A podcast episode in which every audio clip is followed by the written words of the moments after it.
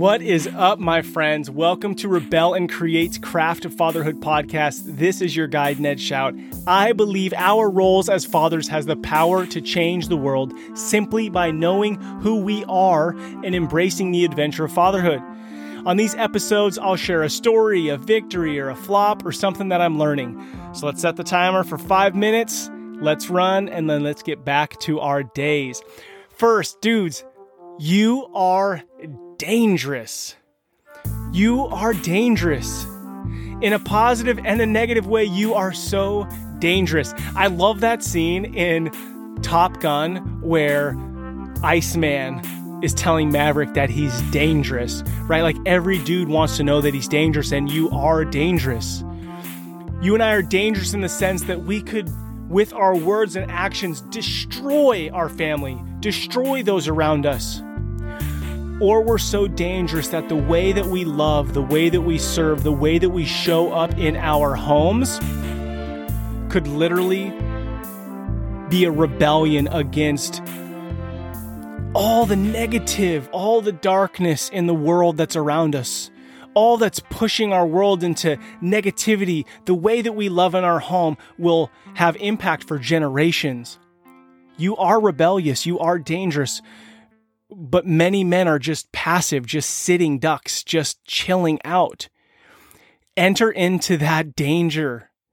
Embrace that you're dangerous. Know that the power you have is wild and there, and embrace it and make impact for generations. Okay, I got a flop, a win, and a new practice for you. Flop. Sometimes we need to just let our kids have their things sometimes you know it's good to be curious about what our kids are doing so that they know that dad cares and dad's paying attention but we got to be careful not to um, squash what they're doing so last night um, I came home and my daughter's playing her ukulele in the living room, and I'm stoked because it's like I love it when she plays. So first, probably mistake. I went and grabbed the cajon and I sat down and started playing. And I don't know, you know, maybe she wasn't feeling it or not. And then she kind of set her ukulele down after a couple minutes. And so I went and got my guitar. I'm like, oh, cool. Maybe we'll play together. And she kind of put her uh, ukulele away. And then, like two minutes later, I heard her playing it in her bedroom. I totally freaking just squashed her time in the living room with the family. So I immediately swallowed my pride, swallowed my, like, what a dumb move, put the guitar away, and went in her room. And I was like, I'm so sorry. Like, I didn't ask you. I just started playing with you, and I'm really sorry. I love hearing you play. Come back out if you want, but no pressure. So, huge flop, huge flop. But being in tune, sometimes just giving our kids space.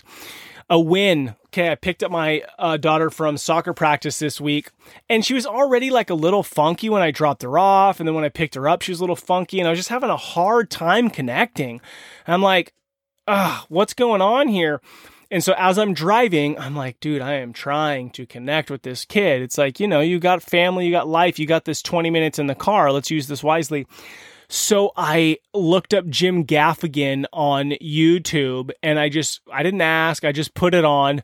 And before you know it, we're both just laughing together.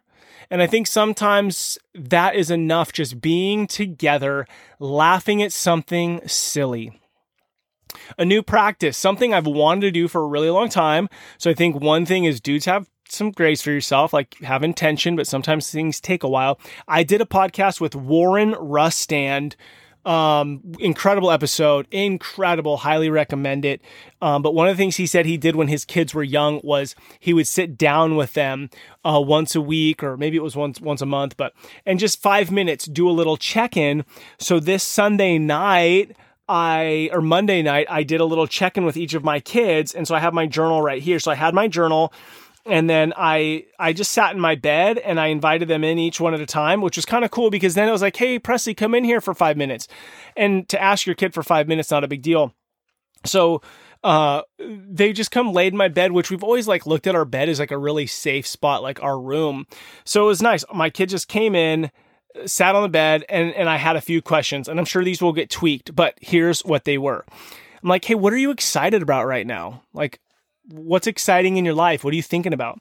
So and then shut my mouth and then let them share. Um, the second question was, Hey, is there anything bothering you right now? Like anything that you're worrying about, or when everything settles or you're falling asleep at night, is there anything you find yourself thinking about that you're worried about or that's bothering you? And then I wrote down um, any actions I needed to take from what I learned from them. And then the other question was, How are you getting along with your siblings? How's that is there any like reconciliation needed? How do you feel? And it was a little different for each kid. So like my youngest, I, I, asked her, like, how are you feeling like you're fitting in with the family? How are you feeling like everyone's connecting with you? And is there anybody in the family you're not connecting with? Which now reminds me, my son, he's like, well, dad, I would have actually said two weeks ago that I wasn't connecting with so and so, but you know, we actually were able to do X or Y.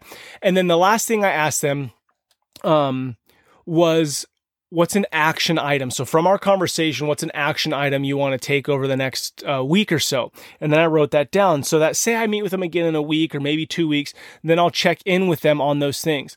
But I was feeling like I want to be in tune with each of them.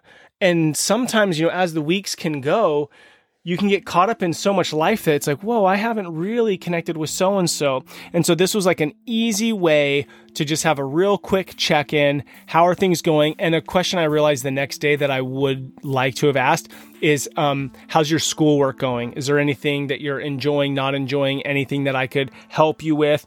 And then another great question I'm thinking about this is who you've been hanging out with school? Like, what was the funniest thing they did this week? Or, you know, just asking about friends, but doing it in a curious way, not in a judgmental way. And then in a lot of instances, don't have an answer. Just shut up and just listen. Okay, we've hit our five minutes. So let's get back to our lives.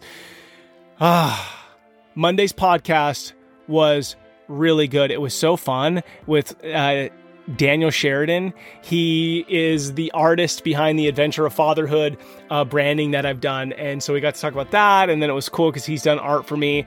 And uh, he started doing art uh, design for me before he was a dad. And now he's a dad of twins. And so it was really fun to, to jump into that. So check it out. My friends, remember who you are. You're a father, and that matters. You matter. Together, let's rebel against the view that fatherhood has little impact and create lives engaged in mastering the craft of fatherhood. Go follow me on Instagram. I'm posting every once in a while, but that's where you'll hear about stuff coming up like the Adventure of Fatherhood book, which will be out soon. If you haven't seen it or pre ordered it, go to adventurefatherhood.com. You could pre order a copy, 20 bucks for the book. It's going to be freaking legendary.